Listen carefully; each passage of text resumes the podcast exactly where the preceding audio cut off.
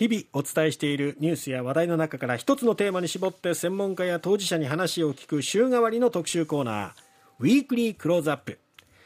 今月22日北九州市長選挙が告示されました、はい、そして今度の日曜日2月5日投票開票が行われます。そこで今週はこの北九州市長選挙について RKB 報道部の記者に聞きます。今日は選挙の構図や候補者の訴えについてです RKB 報道部北九州支社浅上大太郎記者です。浅上さんおはようございます。おはようございます。浅上ですよろしくお願いします。よろしくお願いします。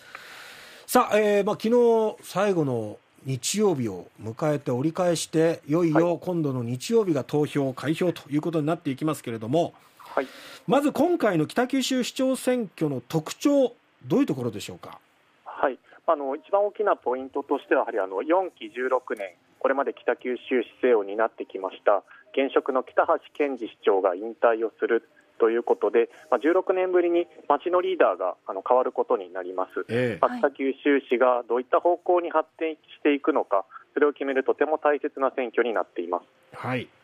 えー、その北九州市長選挙に、まあ、4人が新人4人が立候補しているということになるんですが争点はどういうところになりますか？はい、やはりその北橋市政を引き継いでいく、継承していくのか、それとも変えていく、刷新していくのかというところが一番大きな争点だと見ています、はい、まあ、その他あの北九州市が抱えている課題ですね、ええ、まあ、少子高齢化、まあ、それから人口の減少、またあの厳しい財政状況もありますし、またあの未来に向けてどのような街を作っていくか、まあ、こういった課題を、えっと、どういうふうにしていくかっていうのは各候補者あの今、一生懸命訴えているという部分になります、はい。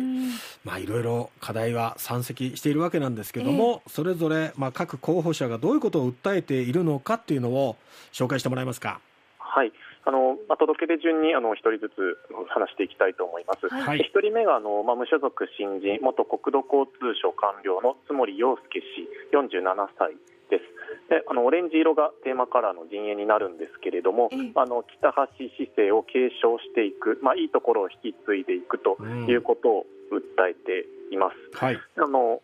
まあ、いわゆるこの組織型の選挙を展開してまして、まあ、あの自民党、公明党、立憲民主党、国民民主党の推薦、まあ、それからの市議も多数応援に入ってますし、はい、またあの一昨日土曜日ですねあの小倉駅前で街頭演説会があったんですけれども、えー、まあ、津森氏、まあ、それからあの自民党の大家参議院議員や、まあ、立憲民主党の紀伊衆議院議員、まあ、それから津森氏をまあ後継指名しています北橋市長も一緒に街頭演説に臨みまして、うん、まあ、津森氏への一票を皆さんで訴えていました。うん、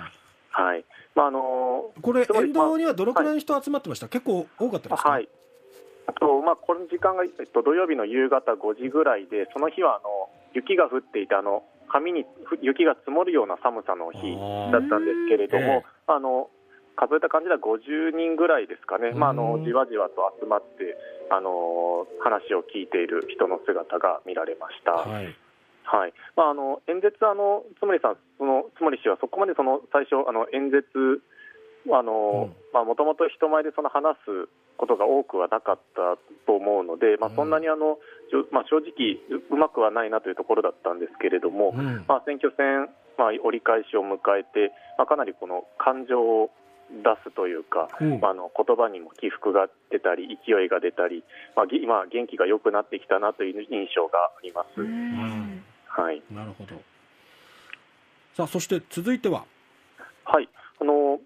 2人目ですね、届け出順2番目があの無所属新人で、えー、共産党福岡県常任委員の永田光一氏、57歳です、はい、こちら、黄色がテーマカラーになっていて、あの北橋市政から変えていこうとする立場です。うん、であのまあ、共産党の推薦を受けてまして、と2000前回の2019年にもあの北九州市長選挙に出馬をしていて、今回が2回目になります。はい、あの特に訴えているのはあの下関北九州道路、まあ、そういった大型開発をやめて、うん、まあ、そういったことを財源に、あの子育てとか、まあ、そういった福祉に使っていこうというのが一番大きな主張ですね。3つのゼロを訴えてますよね。はい。まあ、特にその福祉の中で、まあ、子育て政策でいきますと、うん、まあ、子どもの医療費、まあ、それから給食費、それから国保料のゼロ、まあ、3つのゼロっていうのを一番声高に訴えています、うん、まあ、その他あの高齢者側の支援としてはあの福祉乗車券を発行するそういったことも毎度訴えていらっしゃいます、うん、さあそして、えー、3人目が、はい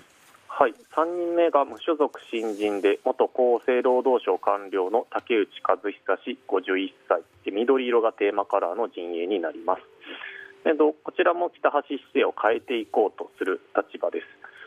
あの1人目にお話ししました津森氏と、まあ、ま反対といいますか、まあ、あの今回の戦いは政党対市民党、まあ、自分が市民党ということなんでしょうけれども、ええ、あの未来を支えていく若者に投資していくというふうに訴えています。うん、であの昨日ですねあの JR 小倉駅前であの竹内氏も10分ほど街頭演説を実施していました、はい、あの選挙戦折り返し迎えて、まあ、あの声が枯れてきたなというのが印象的でした。あの陣営側もいろいろ工夫をしているようで、あの竹内の竹、まあ、武士の部の感じなんですけども、はい、という漢字1文字が書かれた緑色の帽子を女性がかぶってあの、パンフレットを配っているっていうのが結構印象的でした。はいまあ、一人一人にこう声を届けるっていう本当草の根的な活動をやってるわけですね。みたいですね。はい。応援にはどんな人が支援いるんでしょう？はい。あのー、まあ、政党とか大きな支援っていうのはないということなんですけれども、うん、まあ、竹内の、まあ、あの思想といいますか、まあ、に共感したあの3人の北九州市議が中心になってます。昨日はあの八幡西区から出てます井上純子市議が、ええ、あの一緒に挨拶をして、うん、まあ、支援を訴えていました。うん。あとあの元北九州市長の末吉光一さんも出陣式では参加したそうですね。あそうですね、はい、あの1月22日の神社で行われた出陣式に、うん、えっと、北橋市長の前の市長ですね、末吉光一さんも参加されていました。うん。政策としてはどんなところを重視してるんですか、はい。あのまあ、民間企業での経験、官僚だけでなく民間企業の経験もありますので、うん、まあ、そういったところを生かしたまあ、財政運営の見直し、まああのまあ、いろいろその行財政改革とかそういったことを訴えています、うん、あとあの小中一貫校英語教育に特化したものっていうのも打ち出しています、はい、そして4人目ですね、はい、はい、えー、4人目無所属新人飲食店デザイン会社経営の清水弘明氏39歳ですこちら水色がテーマカラーになっています。まあ、特定の企業とかそれこそ団体の支援を受けずに、まあ、本当にあの自分であの一市民として僕は出るんだということを言って、えっと、市長選に出馬をしています、うん、どういうこう選挙活動をやってらっしゃいますか、はい。あの本当に長く話すっていうのが印象的です、一箇所でですね。あの特に選挙始まって最初の演説、まあ、いわゆる第一声というふうに呼ぶん、はい、呼んだりするんですけれども、あの他人、他の候補者の2倍、3倍ぐらいの時間を喋っていったよういました、うん、あの全部文字にしますと6500字とかに行きまして、A4 の紙でいくと5枚ぐらい必要になる、まあ、そのぐらいたくさん喋ってるんですけれども、まあ、それこそあの1月27日ですね、あの清水さんにあの会ってインタビューしに行ったんですが、はい、その時あの竹内さん以上に声が枯れていて、あの龍角散を飲まないと あの声が出ないと そんなことも話していました。はい。まあ、政策としてはあの、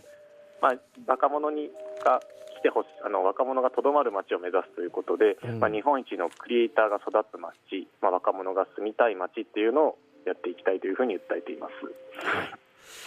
まあ、まずは今日はですねこの北九州市長選挙について立候補している4人の、まあ、それぞれの政策、どんな選挙活動を行っているのかというところをお話聞きましたけれども、また今週1週間かけてですね、具体的な、えー、それぞれの、えー、対策、まあ、北九州市が抱えている課題についてどう思っているのか、どう取り組もうとしているのか、そのビジョンについて、えー、詳しく掘り下げていきたいと思います。